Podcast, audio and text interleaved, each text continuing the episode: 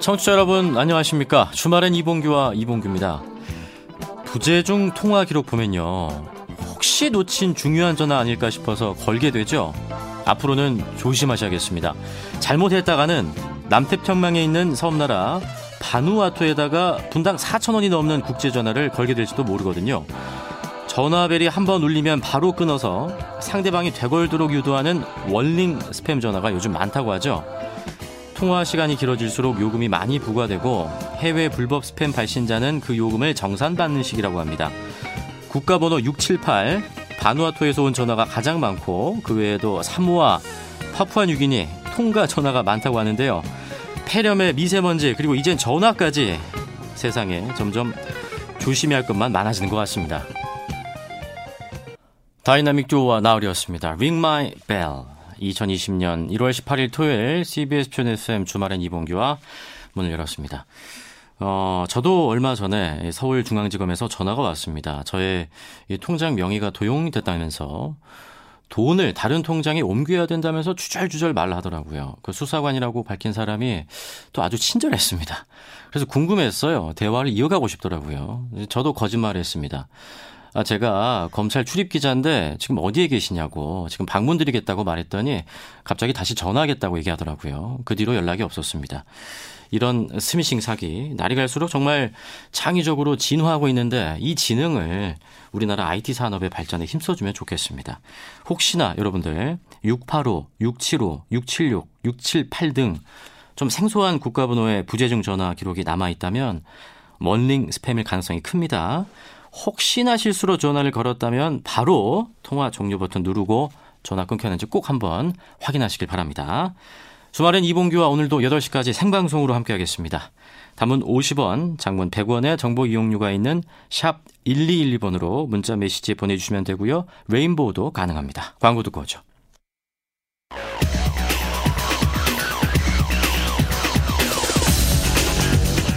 보도국에서 십 분 전에 받아온 뉴스를 전해드리는 십 분 전 뉴스 시간입니다. 첫 번째 소식입니다.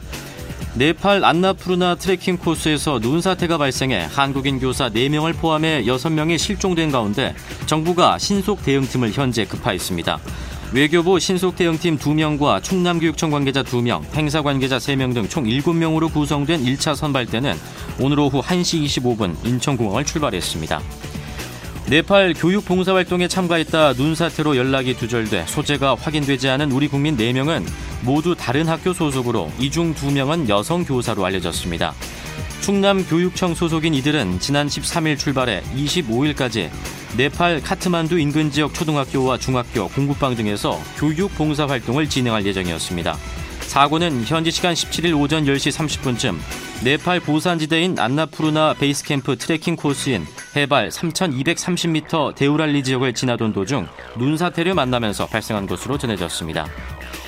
이도훈 한반도 평화교섭 본부장은 스티븐 비건 미국 국무부 부장관과의 만남에서 남북관계 개선에 대한 미국 정부의 지지 입장을 재확인했다고 밝혔습니다. 또 한미가 남북관계, 한반도의 완전한 비핵화, 항구적 평화 정착에 관해서 긴밀히 공조해 나가도록 한다는 데 대해서도 합의했다고 말했습니다. 중국 중부 후베이성 우한에서 발생한 신종 코로나 바이러스로 인한 중국 내 폐렴 환자가 네 명 더 늘었다고 우한 보건당국이 밝혔습니다.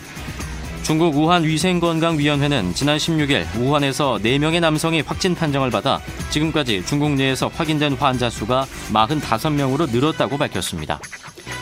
아주대병원 경기 남부권역 외상센터장 이국종 교수에게 욕설한 녹음 파일이 보도돼 논란 당사자가 된 아주대 의료원장이 경찰에 고발당했습니다. 시민단체 서민민생대책위원회는 유희석 아주대 의료원장을 업무방해, 직무유기, 모욕 등 혐의로 경찰청에 고발했다고 밝혔습니다. 이 뉴스는 경향신문 제공입니다.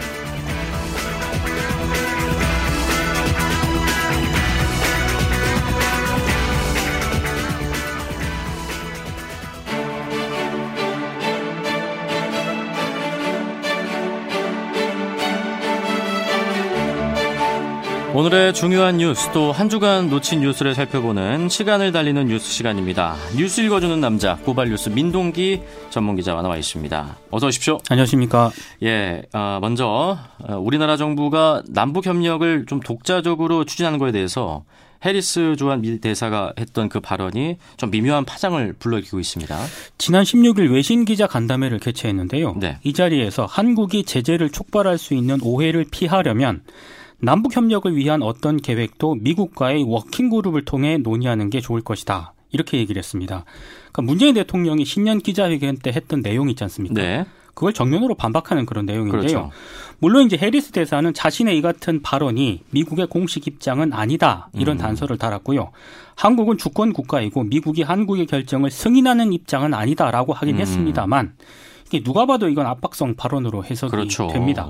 한국 정부가 남북관계 관련 사안을 진전시키려면 한미 워킹그룹을 거쳐야 한다는 점을 거듭 네. 강조했기 때문입니다. 그러니까 해리스 대사 말은 북한과 바로 협의하지 말고 우리 쪽 통해서 진행해라 이겁니다. 그렇습니다. 막혀있는 남북관계에서 어떤 돌파구를 좀 마련하고자 했던 청와대 그리고 정부 여당까지 좀 공식적으로 이 발언에 대해서 비판을 했죠. 청와대는 대사가 주재국 대통령 발언에 대해서 언론에 공개적으로 언급하는 것은 대단히 부적절하다고 했고요. 남북협력은 우리 정부가 결정할 사안이라고 밝혔습니다. 네. 통일부도 나섰는데요. 이상민 대변인의 목소리 듣고 넘어가겠습니다. 대북 정책은 대한민국의 주권에 해당된다는 점을 다시 한번 강조해서 말씀드리고자 합니다. 지금도 대한민국 국민은 안 되지만 외국 관광객들은 북한을 관광을 하고 있다는 그런 현실적인 고려도 아울러 있다는 점 말씀드리겠습니다. 그런데 미국 쪽 반응은 우리와는 좀 많이 다른 것 같아요. 미 국무부 대변인이 현지 시간으로 십칠 일 워싱턴 국무부 청사에서 인터뷰를 했는데요. 네. 해리스 대사는 국무부 장관과 트럼프 대통령 뜻에 따라 일한다 이렇게 얘기를 하면서 마이크 폼페이오 국무부 장관은 대사를 크게 신뢰하고 있다 음. 이런 얘기를 했습니다. 그러니까 우리 정부가 해리스 대사를 비판한 것에 대한 공식 대응으로는 볼 수가 없습니다만 이 미국 쪽 기류와 우리와는 좀 온도차가 나는 그런 지점인 것 같은데요. 네. 더구나 그 씨엔엔 같은 경우에는 해리스 대사가 일본계이기 때문에 한국에서 비판 대상이 된 측면이 있다 이런 보도를 음. 했습니다. 그러니까 한국의 해리스 대사가 일본인 어머니에게서 태어난 점을 문제 삼는 여론도 있다 이렇게 음. 보도를 했는데요. 이 보도도 상당히 미묘한 파장을 불러일으키고 있습니다. 네. 그런데 문재인 대통령이 제안한 그 북한 개별 관광 실제로 가능해질까요? 이게 약간 모호한 대목이 있더라고요. 네. 유엔과 미국의 대북 제재에 개별 관광을 금지하는 내용은 없습니다. 네. 근데 이제 정부가 개별 관광을 독자적으로 추진할 수 있다고 판단하는 것도 아마 이것 때문인 것 같은데요. 음. 근데 문제는 유엔 대북 제재 결의 이천팔십칠 호를 보면은요. 네. 대량의 현금을 북한에 반입해서는 안 된다라는 그런 내용이 있거든요. 음. 이 대량의 현금이 얼마 이상을 말하는 건지가 네. 규정이 없습니다. 어. 규정이 없다는 얘기는 미국이 자의적으로 이 대량 현금 여부를 판단할 수 있다는 아. 그 여지가 생길 수 있는 그런 대목인데요. 해리스 대사 발언도 아마 이런 점을 좀 근거를 음. 하고 있는 것으로 보입니다. 그래도 해리스 대사의 발언은 그래도 좀 가능성이 어느 정도 있으니까 그렇게 얘기하지 않았을까요? 그러니까 우리 정부가 독자적으로 북한과의 관계 개선을 지금 추진하려고 하고 있지 않습니까? 네. 그러니까 미국 정부 일각에서 여기에 대해서 좀 불편한 시각을 좀 노출한 것으로 보입니다. 음. 그리고 지금 대량연금의 개념 자체가 상당히 모호하기 때문에 미국이 언제든지 제재에 나설 가능성도 있거든요. 음. 그리고 네. 만약에 우리 정부가 독자적으로 개별 관광 사업을 추진을 하더라도 미국에 의해서 중단이 중간에 이제 중단이 되게 되면 어. 남북 관계가 더 악화될 수도 있는 거 아니겠습니까? 네. 근데 사실 제가 봤을 때 이런 위험성보다는 더 큰 문제는 다른 곳에 있는 것 같습니다. 다른 곳? 어떤 걸 말하는 거죠? 그러니까 북한 개별 관광이 현실화되려면 이게 육로 관광이 가능해야 되는 거 아니겠습니까? 네. 이게 중국을 통해 북한으로 가는 방법도 있긴 한데요. 음. 이 경우에는 비용도 많이 들고요. 시간도 몇 배로 더 걸리거든요. 네. 그러니까 시장성이 좀 낮습니다. 아. 그러니까 육로 관광을 하려면은 정전 협정에 따라서 유엔사 승인이 필요한데 네. 아, 현재 유엔군 사령관이 주한미군 사령관입니다. 음. 이게 무슨 얘기냐면 미국의 승인이 또 필요하다는 아. 그런 얘기입니다. 현실적으로. 네, 시장성을 위해서는 육로 관광을 해야 하는데 유엔사의 승인이 그건 필요하니까 결국 이건 미국의 승인이 필요한 거다. 네. 이 말이네요. 북한의 태도도 정부 입장에선 정말 난감할 것 같아요. 최근에 금강산 관광시설을 이월 말까지 모두 철거하라는 통지문을 또 우리 정부에 보냈거든요. 네. 그러니까 남북관계, 신뢰관계가 예전 같지 않다는 걸 좀 보여주고 있는 것 같습니다. 음. 그래서 일부 전문가들은요. 시간이 좀 더 걸리더라도 결국에는 미국을 설득하는 쪽으로 정부가 전략을 짤 수밖에 없다 이렇게 조언을 하고 있습니다. 네. 사실 이 선례가 하나 있는 게요. 지난해 정부가 북한에 타미플루를 좀 지원하려고 했을 때 유엔사가 이걸 제동을 걸었거든요. 이것 때문에 이 타미플루 지원 사업 자체가 흐지부지 됐습니다. 근데 여기서 뭐 그쳤으면 괜찮은데 네. 북한이 이 남북 교류에 있어서 정부의 의지를 의심하게 된 계기가 됐다는 겁니다. 음. 이후에 북한이 우리 정부를 향해서 미국 눈치 본다고 맹비난을 하고 나섰는데요. 이번에는 좀 비슷한 상황이 반복되지 않도록 우리 네. 정부 입장에서도 대비를 잘할 필요가 있을 것 같습니다. 꽉 막힌 이 상황을 좀 풀어나가는 게 정말 쉽지는 않아 보입니다. 그런데 우리 민동기 기자는 만약에 중국을 통해서 개별 관광이 가능하다. 그러면 가보실 의향이 있으십니까? 저는 가볼 의향이 있긴 한데요. 네. 이제 뭐 경제성이라든가 음. 이런 거를 따져봤을 때 음. 육로 관광보다는 확실하게 이제 상대적으로 시장성이 떨어질 수밖에 없는 음. 거죠. 그래도 가보실 생각은 있으신 거죠? 저는 있죠. 삼국을 통해서라면. 그렇습니다. 네, 저도 있긴 있습니다. 네. 자, 다음 소식. 박근혜 전 대통령과 어, 측근에게 뇌물을 건넨 혐의로 재판에 넘겨진 이재용 삼성전자 부회장 파기환송심 사 차 공판이 어제 열렸는데 좀 말들이 많아요. 서울고법 형사 일 부가 어제 이재용 부회장 파기환송심 속행 공판을 진행을 했는데요. 삼성이 최근 출범시킨 준법감시위원회 있지 않습니까? 네. 이걸 점검하기로 했습니다. 음. 점검해본 결과가 이재용 부회장 양형에 반영될 수 있다는 점도 시사를 했는데요. 사실 삼성 준법감시위원회는 이 파기환송심 재판부가 이전 공판에서 삼성에 요구를 했거든요. 네. 그 요구에 따라서 삼성이 이제 설치한 그런 기구인데 그렇죠. 재판부가 어제 뭐라고 했냐면 독립적인 제삼의 전문가를 지정을 해서 삼성 내 준법 감시 제도가 실효적으로 시행되는지를 점검을 하겠다. 음. 이렇게 밝혔고요. 네. 실질적이고 효과적으로 운영이 돼야 양형 조건으로 고려될 수 있다. 음. 이런 점을 강조를 했습니다. 일단 점검하겠다는 거예요, 직접. 그렇습니다. 이런 재판부의 결정에 대해서 좀 검찰 측은 강하게 반발했습니다. 그러니까 불공정한 재판이 진행되고 있다고 반발을 했는데요. 네. 특히 첫 재판 때 이 파기환송심 재판부가 뭐라고 했냐면 준법감시위 설치가 재판 결과와 무관하다 이렇게 언급을 한 적이 있는데 지금 말을 바꾸고 있다라고 음. 특검팀이 지적을 하고 있습니다. 네. 지난해 시월 이십오일 이재용 부회장 파기환송심 첫 공판에서 재판부가 그때 뭐라고 했냐면요. 재판 진행이나, 진행이나 재판 결과와는 무관하다 이런 점을 음. 강조를 하면서 네. 이재용 부회장에게 뭐 중, 준법 감시 제도를 마련해라. 그리고 이재용 선언 같은 걸 해라. 이런 점을 주문을 했거든요. 그리고 특검팀이 하나 더 이제 주장을 했는데 음. 대통령과 최고재벌총수 간의 사건에 네. 미국의 양형 기준을 참고한 제도 수립이 음. 이게 도대체 어떤 의미가 있는지 모르겠다. 이렇게 비판을 했고요. 네. 재벌 체제 혁신 없는 준법 감시 제도와 전문 심리위원 도입에 반대하고 음. 여기에 특검은 협조할 생각이 없다. 네. 이렇게 강조를 했습니다. 그러니까 첫 공판에서 재판부가 준법감시제도를 언급하고 그래서 준법감시위가 구성이 됐고 또 위원장이 기자회견도 했고 네. 여기까지 이어져 온 건데 파기환송심 재판부의 이 같은 기류는 좀 어떻게 읽어야 될까요? 이재용 부회장 감형 쪽으로 좀 가닥을 잡은 것 아니냐 음. 이런 전망이 조심스럽게 나오고 있습니다. 네. 사실 뭐 준법감시제도 마련하라고 주문을 했을 때부터 어느 정도 예상됐던 그런 일이긴 한데요. 사실 이재용 부회장 같은 경우에는 이심 재판에서 징역 이 년 육 개월, 집행유예 사 년을 선고를 받았거든요. 그런데 네. 지난해 구월 대법원 판결에서 뇌물 액수가 두 배로 늡니다. 음. 그러니까 기존 재판이 파기가 돼서 이제 지금 파기환송심 재판을 받고 있거든요. 네. 그러니까 객관적으로 놓고 보면은 실형을 받을 가능성이 굉장히 높다는 게 법조계 일반적인 예상이었습니다. 네. 뇌물 액수가 두 배로 늘었기 때문에. 그렇죠. 그런데 파기환송심 재판부가 지난 공판에서 갑자기 이제 준법 감시 제도, 이재용 선언 등을 마련하라고 주문을 했거든요. 네. 그러니까 법적인 판단이 아니라 재판부가 정무적 판단을 하고 있다라는 그런 비판이 나왔는데요. 그런 우려가 현실화될 가능성이 음. 좀 높아졌습니다. 정치권에서도 그래서 비판의 목소리가 나왔죠. 최입의 바른미래당 의원이 어제 성명을 냈더라고요. 재판부의 권고를 이행했다고 해서 이재용 부회장의 형이 감경이 된다면 그 자체가 특혜이고 사법정의 훼손이다 이렇게 비판을 했습니다. 네. 뭐 나중에 이제 파기환송심 결과를 좀 지켜봐야겠지만 현재까지 기류만 보면은 음.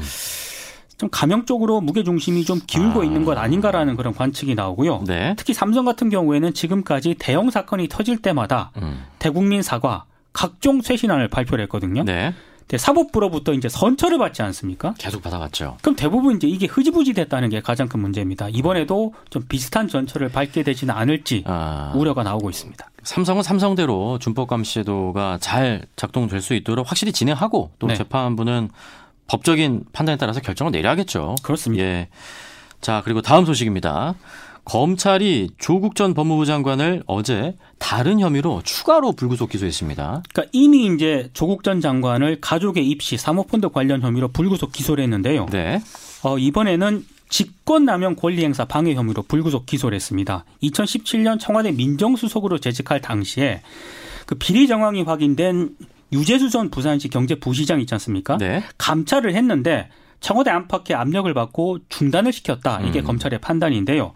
그러니까 조국 전 민정수석이 비리 정황을 상당 부분 파악했는데도 불구하고 중단시켰다는 거죠. 당시 이제 유 전 부시장에 대한 구명운동이 막 벌어졌었거든요. 네. 그래서 감찰을 중단을 하고 금융위에서 징계 절차 없이 사표를 받도록 결정했다는 게 검찰의 판단입니다. 그래서 이번 기소로 이제 조국 전 장관에 대한 검찰 수사가 마무리된 걸로 보면 되겠습니까? 그러니까 사실상 마무리 수순으로 가는 것 같은데요. 물론 검찰은 유재수 전 부시장에 대한 감찰, 징계 무마 과정에서 이른바 그 친문 인사들의 구명 청탁이 있었다는 의혹, 이것도 수사를 좀 하려고 했었는데 네.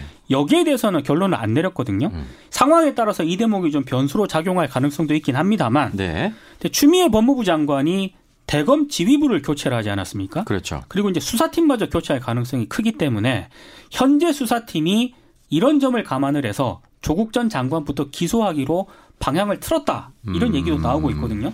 어찌됐든 지난해 팔월 이십칠일 입시비리 혐의 관련 첫 압수수색부터 시작을 해가지고요. 지금 뭐 이번 검찰 기소로 백사십삼일 만에 네. 조국 전 장관과 일가에 대한 이 수사가 마무리 수순으로 접어들고 있는데요. 이제는 법정에서 진실을 가려야 할 것으로 보입니다. 그래서 조국 전 장관도 이제 법적 책임에 대해서 법정에서 철저히 다투겠다면서 입장을 밝혔습니다. 페이스북에. 네. 어제 페이스북에 글을 올렸는데요. 감찰 종료 이후에 보고를 받고 상대적으로 가벼운 조치를 결정을 했는데 이것이 직권남용이라는 검찰 공소 사실에 대해서 법정에서 그 허구성을 밝히겠다. 음. 이런 입장을 내놓았습니다. 어떤 결과가 나올지 한번 보겠습니다. 자, 그리고 이번 주 정치권에서는요. 이해찬 민주당 대표 발언이 논란을 빚었었습니다. 한번 들어보실까요? 선천적인 장애인은 의지가 좀 약해 돼요. 어려서부터 장애를 갖고 나오니까. 근데 이제 사고가 나서 장애인이 된 분들은 원래 자기가 정상적으로 살던 거에 대한 꿈이 있잖아요. 그래가지고 그, 그분들이 이제 또 의지가 강하다는 얘기를 심리학자한테도 들었는데. 이 발언이 어떤 상황에서 나온 말이었죠? 이해찬 그 대표가 지난 십오일 민주당 공식 유튜브 채널에 출연을 했습니다. 네. 그러니까 민주당의 일호 영입 인재인 최혜영 그 교수 있지 않습니까? 이 최 교수를 칭찬하기 위한 그런 차원의 발언이었는데 네. 문제는 이 자체가 장애인 비하 발언이었다는 겁니다. 음. 선천적 장애인을 의지 박약한 존재로 규정을 했고요. 네. 후천적 장애인 같은 경우에는 장애 발생 이전 상황을 정상적으로 살던 것이라고 음. 표현을 했습니다. 그러니까 장애인의 정상과 비정상을 구분한 거죠. 그렇게 구분을 했고요. 예. 장애인에 대한 왜곡된 시각을 고스란히 드러냈다는 게 가장 음. 큰 문제입니다. 논란의 여지가 충분히 있는 발언이에요. 그런데 그렇습니다. 이번이 처음이 아니기 때문에 더 문제인 거죠. 장애인 비하 발언 예전에 한 번 있었고요. 네. 그리고 이주 여성과 같은 사회적 약자를 비하하는 발언으로 수차례 구설에 올랐습니다. 뭐 이해찬 대표가 공식적으로 사과를 하고 민주당이 영상을 내리기는 했습니다만 비슷한 발언이 반복 되는 문제가 있는 거 아니겠습니까? 네. 그래서 당 차원의 조치라든가 대책 마련이 필요하다 이런 지적도 나왔는데요. 실제 민주당은 모든 당원을 대상으로 한 소수자 인권 감수성 교육 프로그램을 이 만드는 방안을 검토 중이고요. 음. 이 프로그램이 도입이 되면 이해찬 대표를 비롯한 당 지도부도 네. 반드시 이제 교육을 받게 됩니다. 사월 총선 후보자를 대상으로 장애인 인권 교육을 하는 방안도 거론이 되고 있습니다. 그런데 음. 이번 발언으로 장애인들의 반발이 거센 것 같아요. 그러니까 거셀 수밖에 없는, 네. 없는 그런 상황인데요. 백구십여 개 단체가 모인 전국 장애인 차별 철폐 연대라는 그런 단체가 있거든요. 이해찬 민주당 대표의 이 차별 발언을 국가인권위원회에 긴급 또 진정을 했습니다. 어제 기자회견을 가졌는데요. 인권위가 정치인들에게 장애인 차별, 비하, 혐오 발언 책임을 명확하게 물어야 한다고 촉구를 했고요. 네. 이해찬 대표에 대해서는 오는 이십일일 이 민주당 당사 앞에서 반성문을 요구할 계획입니다. 음. 만약에 반성문이 제출되지 않으면 네. 설 연휴 전날인 오는 이십삼일 서울역 등에서 정치인들의 장애인 비하, 혐오, 차별 퇴치를 위한 서명운동을 하겠다고 또 예고를 한 상황입니다. 네, 그런데 이해찬 대표를 비난하는 성명을 발표한 자유한국당의 논평도 동시에 도마에 올랐었죠. 우리 정치권이 왜 이러는지 모르겠는데요. 네. 박용찬 자유한국당 대변인이 지난 십오일 논평을 냈습니다. 당연히 이제 야당 입장에서는 비판할 수밖에 없죠. 네. 당 대표직 사퇴까지 요구를 했는데요. 문제는 박용찬 대변인이 이해찬 대표를 비판을 하면서 장애인 비하 표현을 사용했다는 건데요.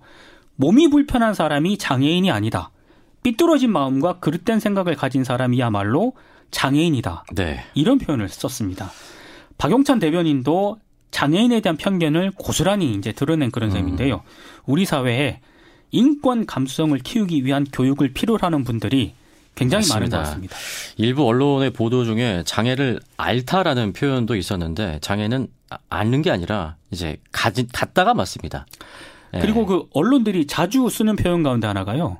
뭐 눈먼 돈, 네네. 뭐 이런 표현을 많이 쓰거든요. 이런 것도 장애인 단체라든가 인권위 쪽에서는 가급적 쓰지 말아야 할 표현이다. 맞습니다. 이렇게 지적을 하고 있는데 예. 언론도 참 안 고쳐지더라고요. 그러니까 좀 옛날 습관대로 하는 것 같아요. 그렇습니다. 네, 인권 감수성 우리 모두 키워야 되겠습니다. 자, 여기까지 살펴보죠. 지금까지 고발뉴스 민동기 미디어 전문기자 함께했습니다. 고맙습니다. 고맙습니다. 타샤니 경고 전해드렸습니다. 주말엔 이봉규와 일부 함께하고 계시고요. 현재 시간 여섯시 삼십일분 사십초 지나고 있습니다.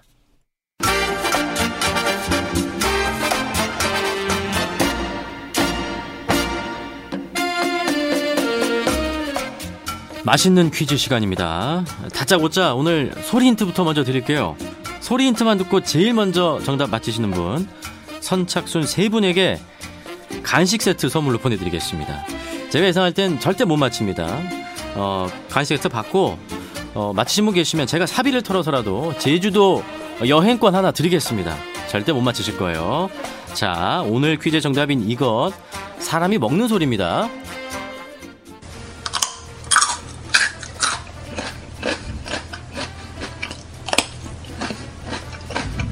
아시겠습니까? 아, 모르시겠죠? 예. 자, 정답 아시는 분은 단문 오십원, 장문 백원의 정보 이용료가 부과되는 샵 일일이번으로 문자 메시지 보내주시면 됩니다. 지금 뭐 한가라고 보내주신 분도 계시는데 아니에요. 예, 깍두기도 나오고 밤도 나오고 예, 제주도 여행권 아직 살아있습니다. 한번 계속 보내주세요. 사람이 이것을 먹는 소리 들으셨는데 절대 못 맞히실 것 같아서 이번엔 말이 이것을 먹는 소리 준비했습니다.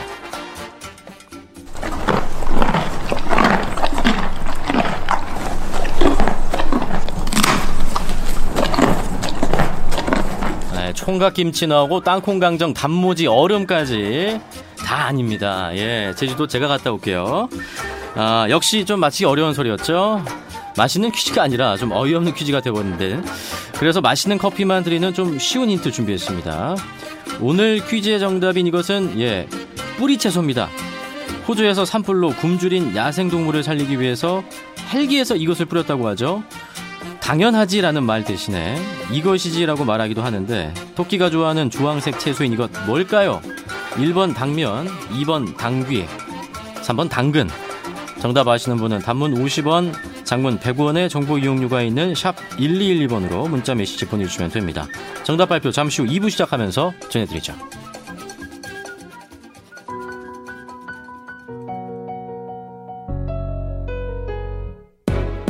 나 보고 싶니? 나 생각나니? I love you, you love me. 나 좋아하니? 나 사랑하니? I love you, you love me.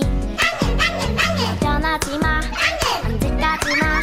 좋아해 좋아해 행복해요 즐거워요 사랑해 사랑해 때로는 짜증나고 때로는 힘들어도 너의 곁에 언제나 웃고 있는 날 생각해 때로는 슬퍼지고 때로는 외로워도 너의 곁에 언제나 함께하는 나를 생각해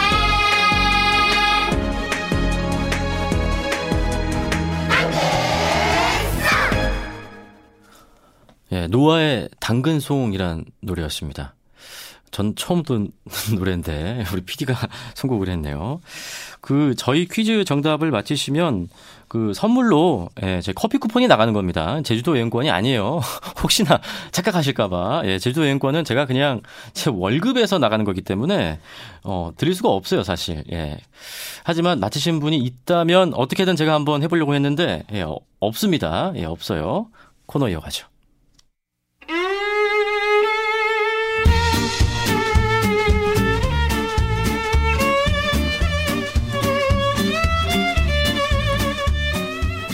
인물을 보면 한 주가 보인다. 한 주 이슈를 인물의 흐름으로 정리하는 인물의 흐름. 프레시안 이명선 기자와 함께합니다. 안녕하세요. 안녕하세요. 자, 벌써 일월 셋째 주입니다. 네. 아, 월요일 아침엔 필리핀 화산 폭발 소식이 들리더니 또 밤에는 아주대병원 이국종 교수와 유희석 원장 사이에서 발생한 그 욕설 녹취록이 보도되면서 아주 시끌시끌했습니다. 그랬습니다.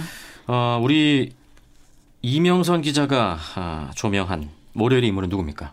아, 어, 저는 조금 다른 시선으로 다른 뉴스를 좀 살펴봤는데 아마 많은 분들이 특히 부모님들이 살펴봤을 뉴스이기도 합니다. 네. 찬물학대 사건인데요. 찬물학대 사건. 네. 계모가 언어장애가 있는 의붓아들을 학대해서 숨지게 한 사건입니다. 그렇습니다. 아들이 숨을 쉬지 않는 것 같다라는 신고 전화가 접수되면서 경찰이 현장에 출동을 했더니 아홉 살 A군이 의식을 잃은 채 쓰러져 있었고 병원으로 옮겼지만 이내 숨졌습니다. A군의 어머니 B씨는 A군이 말을 듣지 않아 소금 만 입혀 찬물이 담긴 베란다 욕조에 한 시간 정도 앉아있게 했다고 진술했는데요. 네. 이날 서울 경기 지역은 영하 사, 오도 정도였고 바람까지 불어서 체감 온도는 낮았습니다. 베란다 욕조에. 이게 말이 됩니까? 너무 잔인하잖아요. 아, 그런데다가 네. 이 병원에서 A군의 시신을 확인해봤더니 학대 흔적이라고 볼 수 있는 멍자국이 여러 군데 발견이 돼서요. 경찰은 지난 십이일 결국 B씨의 학대로 A군이 숨졌을 가능성이 있다는 데, 있다고 보고 B씨를 아동학대 치사 혐의로 긴급 체포했습니다.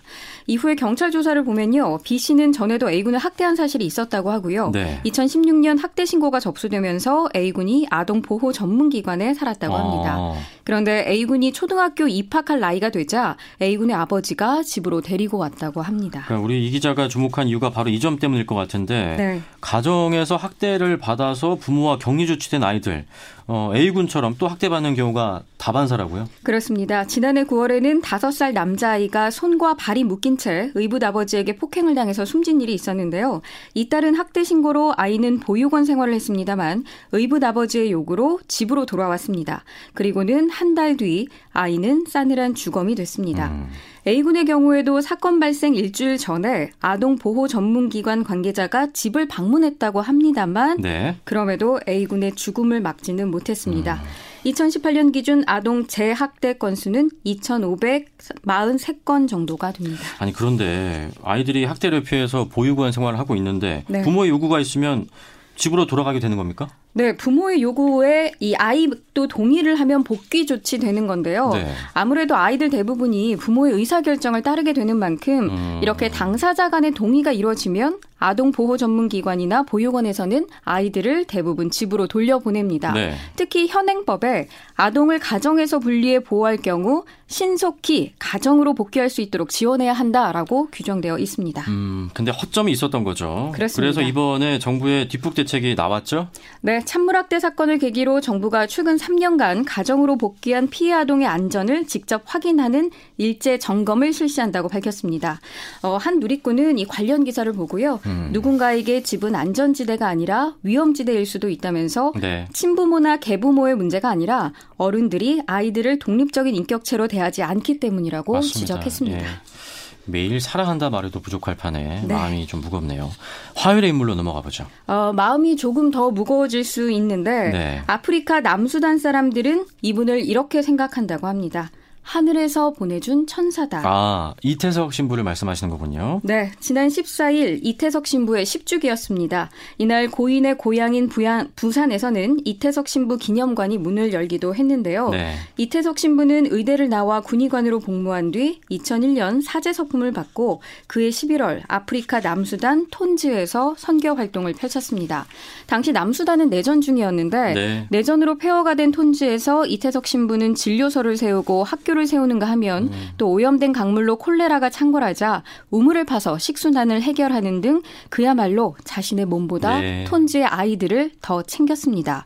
그러던 중 이천팔 년에 대장암 판정을 받았는데요. 결국 이 년 뒤에 이천십 년 일월 십사일 음. 마흔여덟 살의 나이로 선종했습니다. 아, 이태석 신부의 삶을 담은 다큐멘터리 영화가 있죠. 울지마 네. 톤즈라고. 성경에서 얘기하는 사랑이 뭔지 몸소 실천하신 분이라고 저는 생각을 합니다. 예. 네. 또 일월 십사일 우리가 기억해야 하는 분이 또 한 분 있는데요. 박종철 열사입니다. 음. 전두환 군사독재 시절이던 천구백팔십칠 년 일월 십사일 서울대 재학 중이었던 박종철 열사가 남영동 대공문실 오백구 호 조사실에서 경찰에게 물고문을 받던 끝에 숨졌습니다. 네, 그때 나온 말, 탁하고 치니 억하고 죽었다 이거였죠. 맞습니다. 당시 이 치안본부 쪽에서 고문 사실을 숨기기 위해 한 말인데요.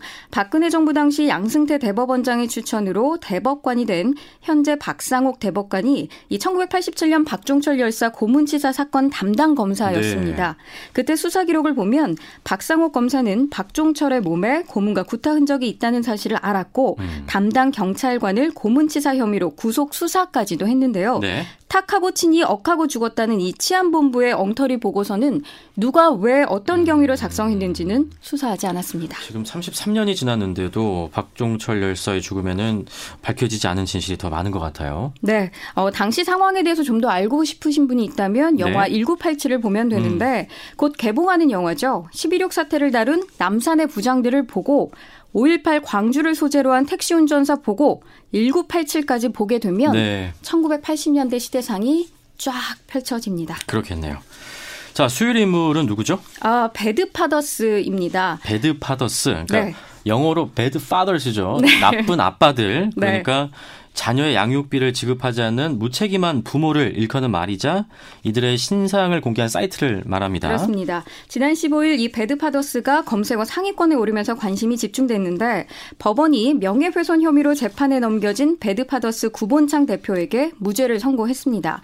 국민참여재판으로 진행된 재판에서 배심원 일곱 명은 만장일치로 구 대표를 무죄라고 판단했습니다. 네. 아이들의 생존권이 양육비를 지급하지 않는 부모의 명예에 우선한다라는 건데요. 음. 사법부 역시 배드파더스의 신상 공개가 공익적 차원이라는 점을 인정했습니다. 약간 반전이 있던 판결이었어요. 네. 이렇게 예상을 못했었는데. 어, 본인께서도 직접 이 구본창 대표도 네. 예상하지 못한 일이라고 하더라고요. 그래서 이 판결이 난 다음에 국민참여재판에서 무죄가 나온 것은 사회가 얼마나 이 문제에 공감하고 있는지 확인할 수 있는 계기가 됐다면서 네. 최종 목표는 양육비 이행 강화 법안 통과라고 밝혔는데요. 이 해당 판결이 무죄가 난 이후에 현재 배드파더스 사이트는 중단했던 운영을 중단했던 상태에서 재개한 상태입니다. 네. 이십만 명 정도가 하루에 접속한다고 오. 하고요. 이 양육비 미지급 사건 해결 건수도 판결 사흘 만에 백십삼 건에서 백십칠 건으로 늘었다고 합니다. 그렇군요. 네, 과거에는 미지급자들이 고소하겠다며 막 구본창 대표에게 협박을 일삼았는데 네. 이제는 태도가 조금 달라져서 어떻게 해결해야 하느냐라는 라는 식으로 자세를 낮췄다고 음. 합니다.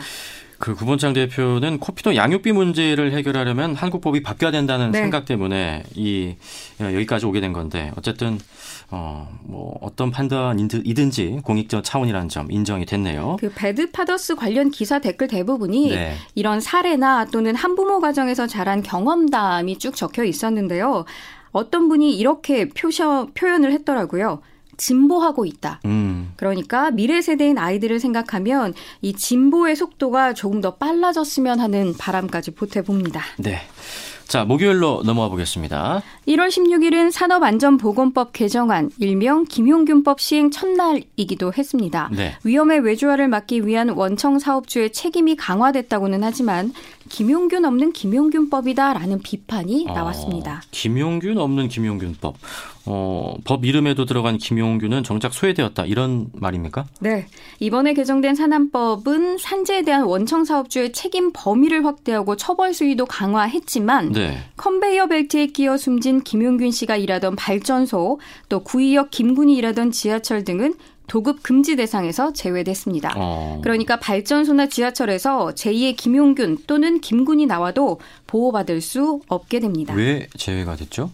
아, 이 경우 같은 경우는 굉장히 재계와 음. 그리고 일부 정치권들의 어떻게 보면 다른 쪽의 입장이 더 강화됐기 때문인데요. 네. 처음에 개정됐을 때보다 굉장히 많이 깎인 상태로 또는 축소된 상태로 산안법이 결국 국회를 통과하면서 네. 현재 상태가 된 모습입니다. 따라서 김용균 재단 같은 경우는 죽지 않고 일할 수 있도록 제대로 된 김용균법이 필요하다는 성명서를 내기도 했는데 발전소에서 정작 이 김용균법이라는 이름을 가져온 거잖아요. 음, 그럼에도 불구하고 김용균 같은 제이의 노동자가 다시 나올 경우 사업주는 어떤 처벌도 받지 아, 않게 되는 셈입니다. 아직도 갈 길이 멀어 보입니다. 그렇습니다. 아, 이렇게 현장에서 사실 또 어떤 법이 새로 만들어진 다음에 시행이 되려면 시간이 필요한 것도 사실입니다만 네. 먼저 노동자에 대한 인식이나 안전에 대한 인식이 바뀌어야 하겠죠. 네. 자, 그리고 또 최근에는 스포츠계에서 불고 있는 인종차별 미투 역시 좀 인식 변화, 인식 전환이 먼저라는 생각도 듭니다. 네, 미국 출신 기화 선수인 전주 케이씨씨 이지스 라거나 선수가 한국에서 꺼져라 이런 메시지뿐 아니라 흑인 비하 표현까지 들었다. 이런 문제를 매일 헤쳐나가야 한다라고 미투를 했죠. 네. 이러자 안양 케이지씨 인삼공사의 브랜든 브라운 선수도 교통사고나 나라 같은 저주를 받았다고 역시 음. 미투 폭로를 했습니다. 라거나 선수는 지금 귀화했잖아요. 그렇습니다. 우리나라 사람입니다. 네, 미국 출생이지만 그리고 원래 이름은 리카르도 라틀리프라는 이름이지만 네. 이천십팔 년 체육 분야 우수 인재로 한국 국적을 취득하게 되면서 음. 라거나라는 한국식 이름으로 개명을 했고요. 네. 그리고선 자카르타 팔렘방 아시안 게임 또 국제 농구 연맹 월드컵 대회 같은 곳에서 모두 태극 마크를 달고 맞습니다. 뛰었습니다. 그런 만큼 사실 외모가 조금 다르다고 해서 음. 외국인이다라고 하며 다른 인식과 다른 대우를 한다는 건 엄연한 차벌에, 차별에 해당되죠. 네. 뭐 인물의 흐름 코너 이렇게 하면서도 계급 차이, 인종 차이 이런 굉장히 편협한 인식에 약간의 변화가 일어나길 음. 하는 바람을 갖게도 됩니다. 네, 알게 모르게 우리가 행동이나 발언에서 그런 것들이 좀 나오는 것 같은데 진짜 감수성을 키워야죠, 이런 부분들은. 그렇습니다. 자, 금요일의 인물도 한번 살펴보죠. 한국도로공사 톨게이트 요금 수납원들이 캐노피 고공농성을 벌였었고 네. 또 본사 점거농성까지 펼쳤잖아요. 그런데 이번에는 이 금요일에 무기한 단식에 들어갔습니다. 음. 도명화, 유창근 이 두 분이 어제부터 청와대 앞에서 무기한 단식 농성을 시작했는데요. 지금까지 할 수 있는 투쟁은 다 했지만 도로공사와 정부는 사태 책임을 회피만 했다. 이제는 해결해 주기만을 기다리는 투쟁이 아니라 네. 우리가 해결하고 마무리하기 아. 위해 단식에 돌입한다 이렇게 밝혔습니다. 지금 이 사태가 단식까지 왔습니다. 네, 그렇습니다. 아, 그러면 앞으로는 어떻게 되는 거죠? 일단 지난 연말에 요금 수납원들과 도로공사 측이 수차례 교섭을 했습니다만 기존의 네. 입장차를 좁히지는 못했습니다. 어, 요금 수납원들의 지금 현재 상황을 보면요. 지난해 칠월 천오백여 명이 집단 해고된 이래 집 앞부터 대법원까지 법적 소송을 계속 이어오면서 음. 직접 고용 투쟁을 해왔습니다. 네. 결국 자회사 전원에 동의하지 않은 이천십오 년 이후 입사자는 백오십여 명 정도가 남았습니다. 음, 아직도 이견차가 좀 있네요. 입장차가 언제 좁혀질지 이 소식도 계속 저희가 지켜보고 있겠습니다. 자, 오늘은 또 어떤 인물을 지켜보셨죠? 미국 어린이와 청소년 이십일 명이 지난 이천십오 년 연방정부를 상대로 제기한 기후변화 소송에서 이 대 일로 기각됐습니다. 네. 그런데 이 기각 사유가요, 나이가 어려서입니다. 나이가 어려서? 네. 재판부는 원고들이 대정부 소송을 낼 당시 나이가 여덟 살에서 열아홉 살이었다면서 원고 당사자 적격 사유가 부족하다고 판시했습니다. 네. 개인적으로 봤을 때는 꼰대질 같기도 하고요. 시대 역행이자 네. 뭐 트럼프스럽다라는 생각까지 드는데 음. 어, 이렇게 십 대 환경운동가 그레타 툰베리의 열풍이 지난 한 해를 휩쓸었잖아요. 그렇죠. 그런 가운데 나온 이 십 대 청소년들 그리고 어린이들의 기후변화 소송이 결국은 법정에서 다툴 여지마저 없다는 상태로 음. 기각이 됐기 때문에 네. 좀 정말 어이가 없다라는 생각까지 듭니다. 그게 전부였습니까? 나이 때문인 게?